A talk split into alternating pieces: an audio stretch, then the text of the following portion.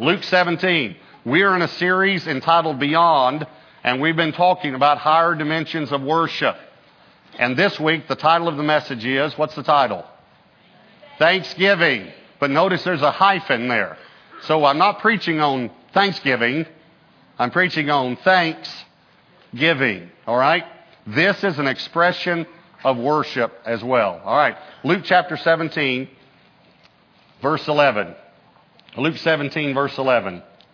Now it happened as he went to Jerusalem that he passed through the midst of Samaria and Galilee. And then as he entered a certain village, there met him ten men who were lepers who stood far off. They stood far off because they were ostracized from society. And they lifted up their voices and said, Jesus, Master, have mercy on us. So when he saw them, he said to them, Go show yourselves to the priest. And so it was that as they went, they were cleansed. And one of them, when he saw he was healed, returned and with a loud voice glorified God and fell down on his face at his feet, giving him thanks. And he was a Samaritan. So Jesus answered and said, Were there not nine, were there not ten cleansed, where are the other nine? Were there not any found who returned to give glory to God except this foreigner? And he said to him, Arise, go your way, your faith has made you well. Now, let me tell you some things about worship, all right? Number one, worship is giving thanks. Worship is an expression of love. We've already talked about that all through this series. Worship, worship is expressing our love to God. But the, that, that expression of our love also is an expression of our gratitude to God. So when we worship God, we're expressing our gratitude. Look at this verse again, verse 15. And one of them, when he saw that he was healed, returned and with a loud voice glorified God and fell down on his face at his feet, giving him thanks. Giving thanks. Why was he giving thanks? Because he was healed. I want you to notice though how he gave thanks. With a loud voice. And he fell down on his face. Now, I'm not trying to get everyone to express their love to God the same way. I want you to understand that. I know that we're created differently. I know that we have different personalities and different gifts. I was reading a book trying to figure out what I am. It, it, seems like I'm always a combination of things. Have you ever noticed that? I'm always trying to figure out which one I am, and I think I'm several of these. I was reading this book called uh, Sacred Pathways about how all of us kind of connect to God in a different way. And it had nine different pathways in it and I'm looking at some as the exuberant person, you know, and, and uh, I, I can't remember some of them because I wasn't them, so I didn't care. But anyway, I was trying to, I was trying to zero in on what I was, you know, and uh, there was one that connected to God through through revelation of the word and all. I thought, well, that's me. But the way they described it was through the mind and stimulating the mind and and likes to read a lot of books. And I thought, no, that's not me. I just, just, just the Bible is what I like to read, you know. Then there was another one who liked to be quiet and be alone. And I thought, well, that's, that's me. And then it said this person would like to go to a monastery for a day. I thought, it's not, you know, me. I kept, and then it, there was the naturalist that liked to connect to God through nature, you know, and I thought, yes, I like being out outdoors. And then it, you know, said, you know, this person would like to sleep by a stream, and, and I don't want to, I want to sleep at a Hilton, you know. So I'm just, I was trying to, so I couldn't. Finally, I decided. I said to a friend of mine, I said, I know what I am. I know I'm a combination of three. I would like to be alone in the woods with the Bible. That's me. That's what I'd like to do. So I understand we connect to God differently. I also understand we might express differently. This, this guy was probably a, a choleric, you know. This guy was a high D. This, this guy shouts with a loud voice, praises God. But here's my question for you. This guy just been healed of leprosy. Was this appropriate? Sure it was appropriate. He got his life back. But the main thing was he gave thanks to God. Here's what I'm trying to say. I'm not focusing so much on the outward expression. What I want to focus on is the inward motivation. If it's in your heart, somehow it's going to be expressed. I have said this before. If you grew up in a family that didn't express love, you grew up in a dysfunctional family. And here's the difficulty with a lot of churches today. There are a lot of churches that are dysfunctional families because they don't express their love to God and they don't express their love to one another and they don't express their love to the world. So this is what worship's all about. Worship is about expressing our love. Now, let me show you the seven Hebrew words for praise. There are actually 11. There's all sorts of teachings and books on the seven Hebrew words praise. The seven, and, and there's 11. But there's seven main ones, and I'll agree with that. But let me just see if you see a theme in the definitions, all right? Here's the first one. Todah. It means a thanksgiving choir. A thanksgiving choir. Barak, to kneel in thanksgiving. Tehillah, to sing a song of thanksgiving. Halal, to give thanks by being clamorously foolish. That's what that word means. That's one of the Hebrew definitions of praise. By the way, uh, this is where we got our word hallelujah. You ever heard that word? Okay, I can say it in Spanish. Hallelujah. Okay. Here's the fifth one. Yada. Yada means to give thanks with extended hands. Zamar, to give thanks with a musical instrument. And Shabach, to give thanks in a loud tone. Now, what's the theme of all seven of those words? Giving thanks. Giving thanks. All I'm trying to get you to do is express what's in your heart. God, in His grace, saved us. Let's just express our thanks to Him. Let me show you a verse that has four of the seven words in it. One verse in the Bible. And let me, don't put it on the, on the PowerPoint yet. Let me, let me quote it to you first and, and see if you tell me what book and chapter it's in. A little Bible trivia here, right? Enter into his gates with thanksgiving and into his courts with praise. Be thankful to him and bless his name. Psalm 100. That's right. Psalm 100. All right. Now, let me show you the four different Hebrew words in it, all right? Enter into his gates with thanksgiving. That word thanksgiving is todah. It means a thanksgiving choir. And into his courts with praise, tehillah, singing praises. Be thankful, yada. Extend your hands to him. And bless, barak, bow before his name. That's what that verse. So, all right, let me read that now with the definitions. Watch it this way. Enter into his gates with a thanksgiving choir and into his courts with singing praises. Be thankful by extending your hands to him and bless him by bowing before his name. Is that good? Okay, so I just want you to know it's okay if you want to lift your hands to God.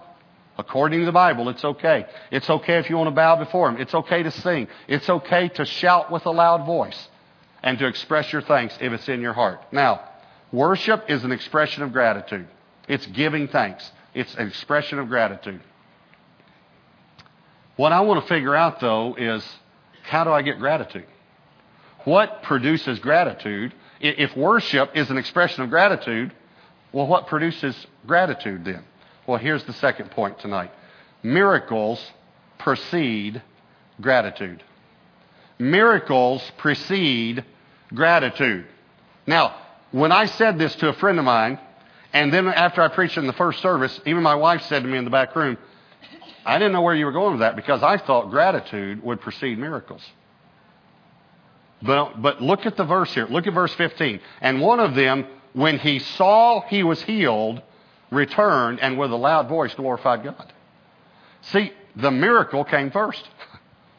uh, and, and, let's just think about what gratitude is. Gratitude is, is being grateful, right? Well, if you haven't received anything, you can't be grateful. You know, uh, at, at Christmas this year, you can't just walk up to someone here in the church and say, Thank you. Thank you. What are you saying thank you for? Well, I'm thinking you're going to give me something. You know, you, it doesn't work that way. All right? They got to give it to you first. And once they give it to you, when you receive it, then you say, thank you. Then you give thanks, right? Then you're grateful. Okay, listen to me. I, I want us to worship, but I understand that worship comes from a heart of gratitude. So I, am looking at this passage. I'm saying, well, God, how can I get a heart of gratitude in, in, in all of the people of God? And then all of a sudden I see this scripture, and I really think, we're, we're going to be grateful when we receive something from God. Now, listen to me very, very carefully.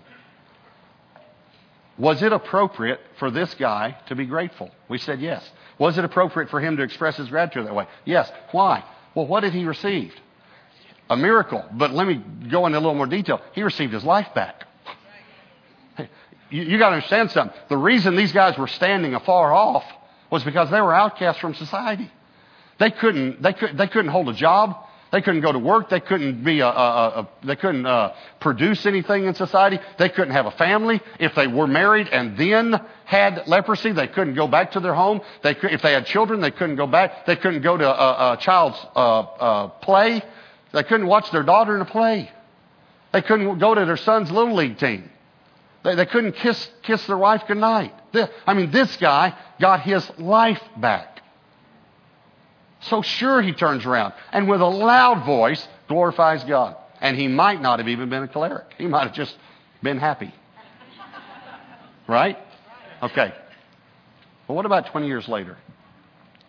Let's say this guy, and this is, let's say it's happened today, and this guy here gets healed from leprosy, gets his life back, um, gets a good job, works hard, works his way up, moves to this area, lives somewhere here in this area, and uh, is doing well. And 20 years later, after this happens, he's walking in the town square here in Southlake. He's walking down the street in the town square.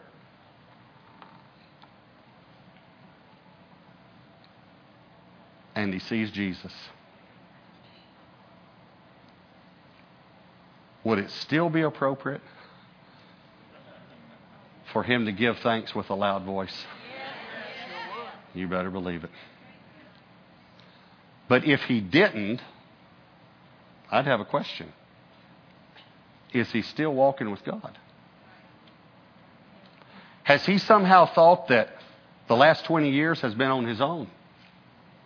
That he worked hard and he's made good money and he, he's, he's applied himself and he's pulled himself up by his own bootstraps. Because if he thinks that, he's not going to be grateful. If he's not grateful, He's not going to express his love to God. So, worship is, is expressing our thanks, giving thanks to God, expressing our gratitude. What precedes gratitude? Miracles precede gratitude. Think, think about uh, all these miracles in the Bible, and then afterward, you know, when they passed through the Red Sea, read it in Exodus 15, first thing they did was they sang a song to God. They were grateful. Why? Because they'd had a miracle. They'd received something. Well, if miracles precede gratitude, Here's what I want to know. Maybe you want to know this too. What precedes miracles? Here's point three obedience precedes miracles. Obedience precedes miracles. Now, just watch. Don't, don't write me off yet. Look at verse 14. So when he saw them, he said to them, Go show yourselves to the priest. And so it was that as they went, they were cleansed. Now, think about this. Jesus did not say, Go show yourselves to the priest and you'll be healed. Didn't say that. He just said, Go show yourselves to the priest.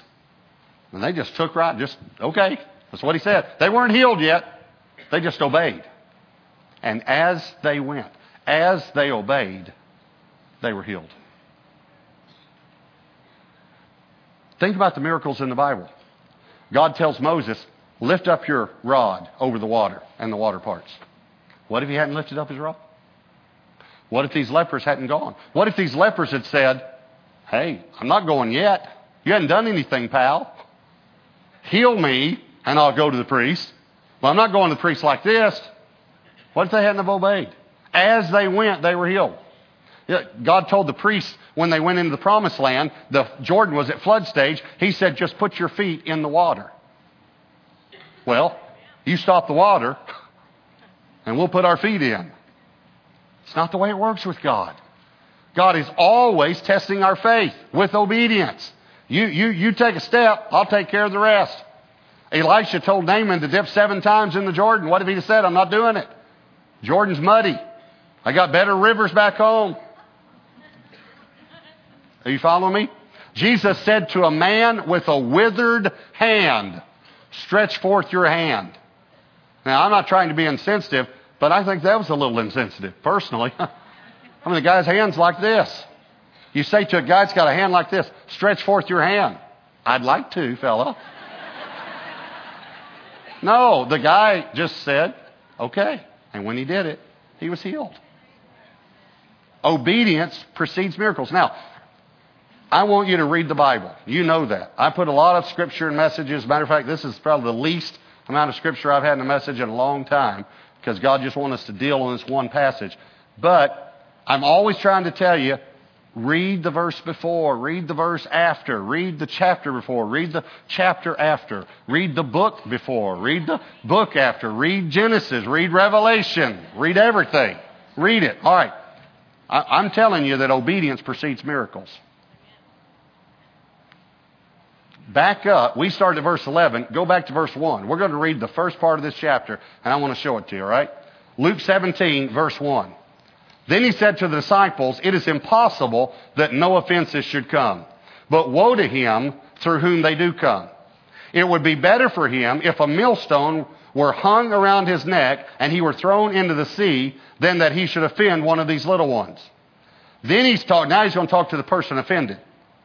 Take heed to yourselves. If your brother sins against you, rebuke him, and if he repents, forgive him. And if he sins against you seven times in a day, and seven times in a day returns to you saying, I repent, you shall forgive him. And the apostles said to the Lord, increase our faith. Now, you got to catch this before we go on, all right? Jesus is talking and he said, guys, I want to tell you something. If someone sins against you, I want you to forgive him. And here's what they did. Probably something like this. Okay. Right. Can you do that? Yeah. Okay, Lord, we agree. We'll do that. Okay, we'll do that. Okay, but I want to say one other thing. If the same person does it seven times in one day, I still want you to forgive him. And then I want you, here, here was their response. Well, then you'll have to give us some more faith for that. Uh, we, we, Lord, we, uh, we can't do that. Um, we'll need some uh, more faith. We'll need a little more help from your part to do something like that. Increase our faith. Think about that. That's what they said. Now, I want you to watch what he says, his response, because a lot of people have never put these together. So, verse 6, so the Lord said, if you have faith as a mustard seed, which how big's a mustard seed? Tiny. If you had just a little faith, you can say to this mulberry tree, be pulled up by the roots and be planted in the sea, and it would obey you. And which of you, now it's the same conversation, watch, and which of you, having a servant plowing or tending sheep, will say to him when he's coming from the field, see, a lot of people have no idea why Jesus said this at this point. Like he just went into some story. Come at once and sit down and eat. Will he not rather say to him, Prepare something for my supper, and gird yourself and serve me till I've eaten and drunk, and afterward you will eat and drink? Does he thank that servant because he did the things that were commanded him I think not. So likewise, you, when you've done all the things which you are commanded to do, say, we are unprofitable servants. We've only done what was our duty to do. Now, look at verse 10 in the New Living Translation. In the same way, when you obey me, you should say, we're not worthy of praise. We are servants who have simply done our duty. Okay, listen to me. Jesus said, I want you to forgive people. Even if the same guy does it seven times in one day, I want you to forgive him. Can I tell you what they should have said? Here's what they should have said. Yes, sir. That was the correct response. This was Jesus talking. I know Jesus has, has become our friend. I know that. He's decided to be our friend, but He is our God. He is Lord. He, he wasn't giving a suggestion here. He was giving a command. If you walk with me, if you serve me, when someone sins against you, you forgive them. I don't care if it's the same person seven times in the same day, forgive. And they should have said, yes, sir. But they said, uh, you're going to have to give us more faith. And here's what he said. Here's, here's what he said. Listen, if you just had a little faith, you could do a lot with it. Does a master thank his servants when they do what they're supposed to do? Now listen, this is what Jesus said. All right, here, I'm going to sum it up for you. Here's what Jesus said. Uh, you don't need more faith. You just need to do what you're told.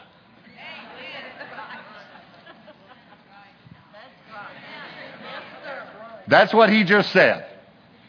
You, you don't need more faith. If you had a little, you could do miracles. You could say to a tree, and I don't know how many of you ever done that. So that shows how much faith we have. Because this is Jesus talking. This wasn't an analogy. This is true. Jesus said, if you had this much faith, you could do this. So we got less faith, than this. But here's what he's saying. You really don't need more faith. You need to obey me. When I tell you to do something, you do what I say. Now, he's telling the disciples this. Okay? Then I, he starts walking. Think about this. He starts walking, and these ten lepers said, Have mercy on us. And Jesus does this. He looks probably looks at his disciples, then he says, Go show yourselves to the priest. And when they did, they were healed. And I'm thinking, Jesus thinking, see? see? You obey, good things happen. It's that simple. Okay, so here's what I'm wondering. I'm wondering if some of you are not expressing your love to God because you're not grateful. You don't have gratitude in your heart. And I'm wondering if you don't have gratitude in your heart because you're not receiving miracles from God every day right now. And I'm wondering if you're not receiving miracles from God because you're not obeying. You're not doing what God's telling you to do. But here's the good news if you'll obey, you'll receive miracles from God. And when you receive a miracle, you're going to be grateful. And when you're grateful, you're going to express it. You catch it?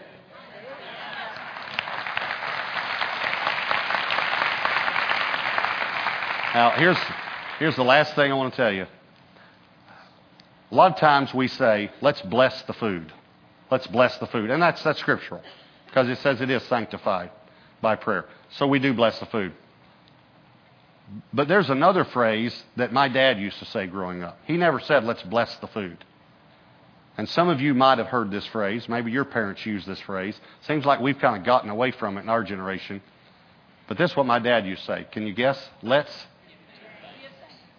let's give thanks. You want to know why? Because he was thankful. Because he grew up where he didn't have food all the time. And even though God blessed him when he became a believer and God blessed him and he had his comp- own company and all these things, even with all the things that he had materially, when that family, when our family sat down at the table, he'd say, Let's give thanks. You want to know why? Because he was grateful. You want to know why he was grateful? Because he knew the food we had was God's miraculous provision, which, by the way, is where the first Thanksgiving came from. That's why the pilgrims gave thanks, because they knew it was God's miraculous provision.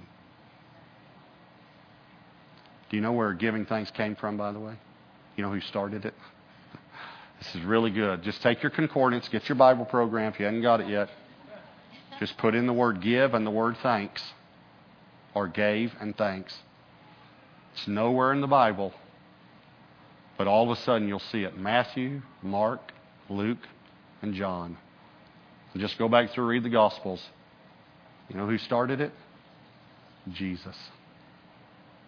Every time when he, before any time, it said, and he lifted up his head and gave thanks. And when the disciples said, Teach us to pray, here's what Jesus said Give us this day our daily bread. You know what he was teaching us when he gave thanks? He was trying to say, Guys, this is a miracle. I want you to understand God provided this food for us. And that's hard for us in America to imagine. But that's the reason God wants us to do it. I want you every day, and I want to be a person that recognizes God's miraculous provision in my life every day. And I want to give Him thanks. I want you to bow your heads and close your eyes. What's the Holy Spirit saying to you? Is there an area of your life that you're being disobedient in? Do you need prayer? Do you need ministry?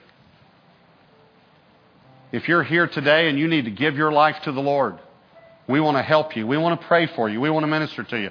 If you're here today and you're away from God and you need to come back to God, we want to help you. We want to pray for you. If you're here today and you're a strong believer, a strong believer, maybe even a leader here in this church or another church, but you're going through a difficulty, you're under attack of the enemy right now, or you need prayer in a certain situation, we want to pray for you. If you're here in this service and you need prayer for any area of your life, that's what we're here for. We'll stay as long as it takes, and we want to pray for you and we want to minister to you. I'm going to pray. After I pray, we're going to stand. When we stand, I want you, if you need prayer ministry, I want you just to step out from your seat and come to one of the leaders here at the front. There will be leaders all across this altar. If you need prayer ministry, then don't, don't let the devil hold you back. For any reason, you just come and let us pray for you. Let us minister to you, all right? Holy Spirit, I pray that you'll draw every person who needs any type of ministry today. In Jesus' name, amen.